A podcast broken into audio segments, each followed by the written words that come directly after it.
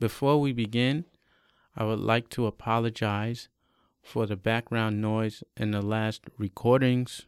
Um, this is mainly due to I'm really a victim of circumstance here. I live in China. I live in Shanghai. The country is occupied by one point, at least 1.5 billion people. It's really almost impossible to find a quiet place. You know, I've equipped my room with kind of acoustics and soundproof to try to make the sound better, but the background noise is something that I can't help. Is this you know this country is in is always in constant renovation, renovation. So um, I apologize for that, and uh, let's begin.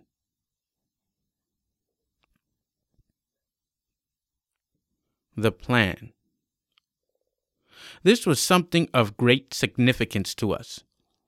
And so the day came late in May. Snyder contracted a fever. It was Miss Brown and Mr. Goldberg. The thing about substitutes in PS 81 is that they were clueless. They knew the least bit about what was actually going on, and that what he did not know could not hurt him unless we got caught. It was made so that the Fantastic Four took every precaution not to get caught. Every step was looked upon over and over again. On this day, it was made possible that Benjamin brought with him a crowbar, eight screws, and a latch from his father's utensil box as to pop the latch off of the closet. To us fifth graders, the plan was as complicated as it sounded. Let it be known that out of the four of us, the two that got into the least amount for their actions at school were Benjamin and Thomas. Benjamin's father was adapted to the assumption that hitting does not make for a good child or parent. Thomas had a single parent, a mother who babied and spoiled him. These two were the instrumental factor in order for the plan to work as planned. Benjamin and Thomas were to fraud a fight, they'd argue, and then run out of the classroom to lure one teacher outside. This is where step two of the plan takes place. I knew that if I got caught, Yvonne would kill me, so I had the smallest role. I would rush out to the fight and see fists flying, would insist that Mr. Goldberg or possibly Miss Brown requested their help immediately outside. This made it appear that if caught that I had not an inkling to do with the situation at hand. Ramel would then take the crowbar and break the latch, unscrew the latch part, unscrew the formerly adjoining piece that still had the lock on it, then he would take the Nintendo, hand it over to me, and I would place it in my book bag until we got on the bus. I would then be our lookout. Ramel would then put a new latch on of the same brand. He would then screw everything back into the same place. The estimated time for all of this to take place was about two minutes. So, at exactly 3 p.m., the plan was called into play. Thomas had started an argument with Benjamin and they headed outside. Mr. Goldberg quickly ran outside to stop the staged fight. I ran out with him, and then Miss Brown interfered. Where are you going? I'm going to see if Mr. Goldberg needs help. Come over here and sit down. I didn't listen and ran out anyway. Miss Brown angrily followed. Miss Brown said, Get back in your seat. It turned out that Mr. Goldberg really did need help because the boys were really playing their part to perfection Academy Award winning perfection. When I arrived back in the classroom, Ramel already had the latch popped. I thought you was Miss Brown. Hurry up. Hold on, I'm working as fast as I can. The Nintendo was all the way on the highest shelf in the closet so Ramel had to step atop a chair to get it. It was an act that wasted valuable time. He tossed the Nintendo to me and I placed it in my book bag. Be on the lookout. I'm looking, I'm looking. By the time Ramel was unscrewing the latch because the adjoining piece that had the lock still on it was ripped off the closet door, meaning that there were only four screws to unscrew. Hurry up! Listen, I'm working as fast as I can. By this time, he was screwing a new latch on. He had thrown the crowbar, the old latch, and the lock that was still connected to the adjoining piece to me. I was sweating, pissing in my pants. However, you wanted to call it, I was doing it. I took a look outside the classroom. Oh shit! Miss Ricks! She's coming! Damn it! Miss Ricks was like the equivalent of a dean in a high school. She was black, frustratingly single, and ugly, and she didn't take any shit from us special education kids, especially the black children. You act up while she was around, and she was sure to grab hold of your ear and throw you in her office, a 10 by 10 foot cubicle that was designed to be a detention machine. The unlucky detentee would sit in that green colored walled room all day and do reading and math exercises. Right until 3:30 p.m. when the bell rung. I hated math and I was scared of Miss Ricks, but Ramel wasn't. Hurry, she coming this way. Then she saw me and started screaming at me. What you doing out your seat? Go sit your ass down. Yes, Miss Ricks. Ramel ran back to his seat with only six screws screwed in. It didn't look that conspicuous, although the latch did look a little crooked. Ah, oh, man, I gotta switch keys. Ramel darted to the front of the teacher's desk and switched keys in the top drawer so that on Friday Mr. Snyder wouldn't have trouble unlocking the lock. At that moment, Miss Ricks walked in. What you doing up, Ramel? She had Benjamin and Thomas by the ears.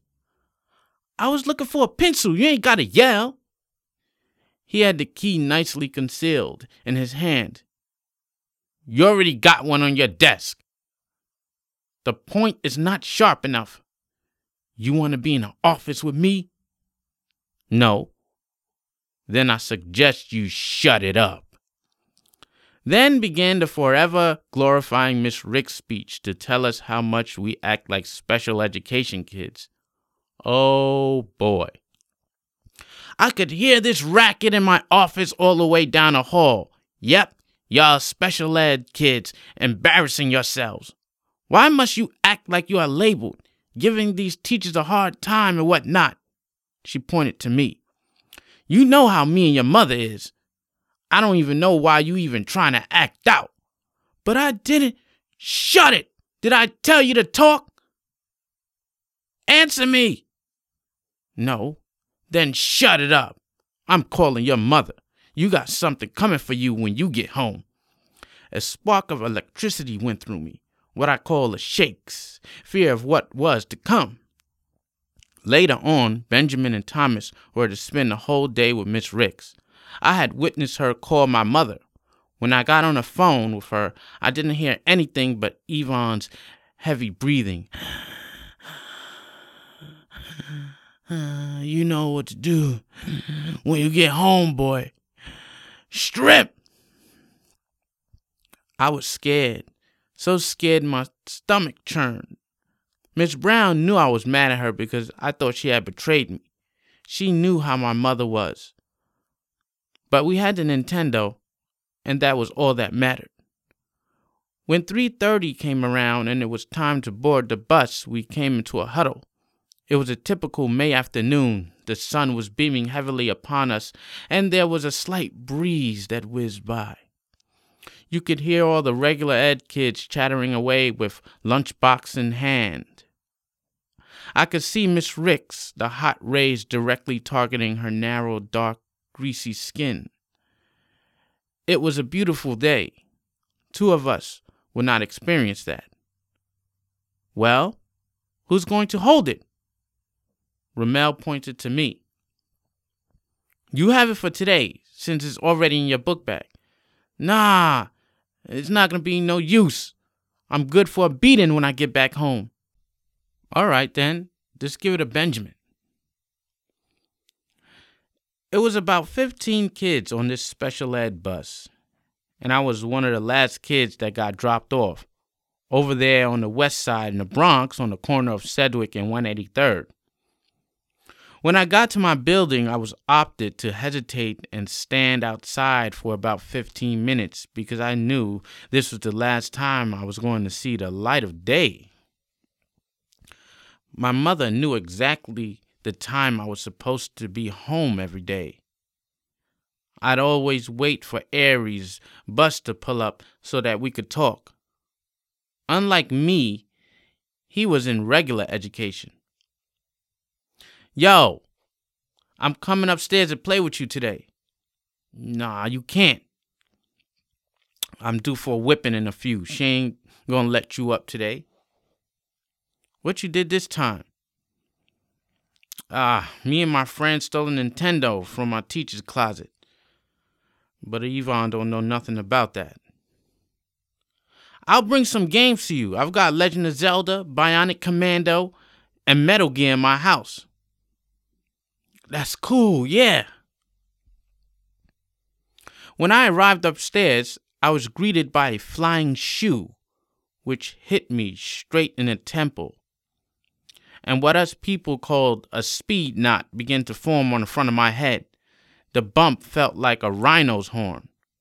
What'd I tell you, dumbass, about acting fool in front of those white people? But Ma wasn't no white people. You being smart, boy. I wasn't acting fool. I just got up and tried to help and stop the fight. That's what teachers are for, you asshole. I ain't do nothing. Strip. Why you always hitting on somebody? Strip. Come on, man. I ain't no man, motherfucker. The spanking didn't hurt, but my nose being bashed into my room door did. Being punched in the face by something that was supposed to be a mother hurt just as much mentally as it did physically. A river of blood came out of my nose. My left thumb was fractured again of trying to block her from hitting me. That didn't seem to stop her relentless fury. This was the reality of an 11 year old black boy's horrifying nightmare. The next day, when I went back to school, I had a swollen nose and a splint over my thumb. Yvonne didn't even bother to give me an excuse this time. Miss Ricks knew what really happened, but there was a strong code of silence between Yvonne and her. When I saw her, I looked at her with such hatred. Miss Brown, no need. She wasn't going to do anything anyway. That day, Mr. Snyder came back, face red. I guess from that sickness he was trying to get over. Miss Brown must have told him what happened the previous day. He really looked pissed off, actually. His face was crimson and all. It always looked that way when he got mad. Every time he used to snatch us up and throw us on the desk when we wouldn't listen to what he was saying. At exactly 9 a.m., he slammed the door shut and, with a voice as thunderous as a roaring crackle, spit out, Okay, who the hell broke into the closet and stole the Nintendo? There was still silence. Listen, I already know who did it.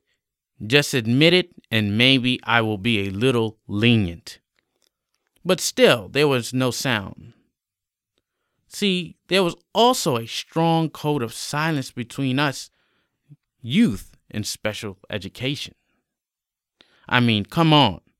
Who would actually do such a thing like steal a Nintendo? It was Ramel. What?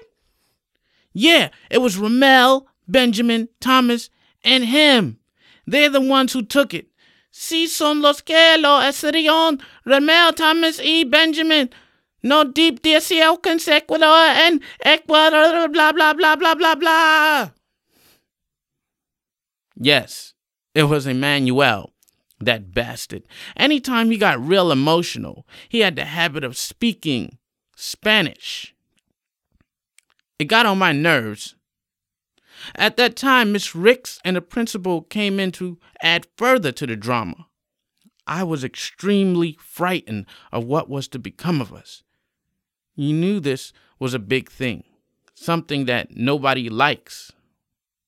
Yvonne always said to me she could stand a whole lot of things in the world, but one thing she could not stand was a thief and a liar. All four of us were both. I had in my mind that one day we would have returned it. Yeah, we would have. You know, I would not have cared if you people stole a book or maybe something a bit smaller. But a Nintendo? That's $250. Two things I don't like, and that's a liar and a thief. To think that I have thieves in a class just. And he kept going on and on, and then Miss Ricks had to get her say on the whole matter. After an hour of lecturing, we were sent to Mrs. Rick's office so they could call each one of our parents. I don't have to tell you what happened when I got home. Hey, listeners. This is Randall Sanborn Fields, the writer and director and producer and creator of American Nightmare Podcast, of the story American Nightmare Origin of the Golden Ninja. This is season one. We winding down, okay, to the ending is coming very soon, but season two is in the works. So we want to get ranked, and we're hoping that. Well, I'm hoping. I keep saying we because I see us as a community, but um, I'm doing everything alone by myself. So, and I got to take care of two kids. so you know this is this is hard. Um, so I'm looking for not monetary support. You know, I don't seek monetary support. All I seek is your reviews. And how do you review? You just go to iTunes and you write a review. I'm a writer. I like to get critiqued. Okay, whether it be good or bad, a review is a review. So, you know, um, in order to get ranked on iTunes, you must have reviews because that means people are engaging, right? Uh, so every you know every other day I put out stuff and I, I see people listening right? But I, I don't see any comments and it's like I need to hear from my audience like how is this? Is it is it good enough? Should I stop uh, should I keep on going you know um, because I have tons of content I have tons of stories I've, I've been writing all my life so uh, season two is in the works and yeah, you know, we want to turn this into a television show. I want to turn it into a television show. um, and would appreciate your your reviews and your feedback. It will help us tremendously. And thank you. This is Randall Sanborn Fields signing out. Stay sharp, people. Stay sharp.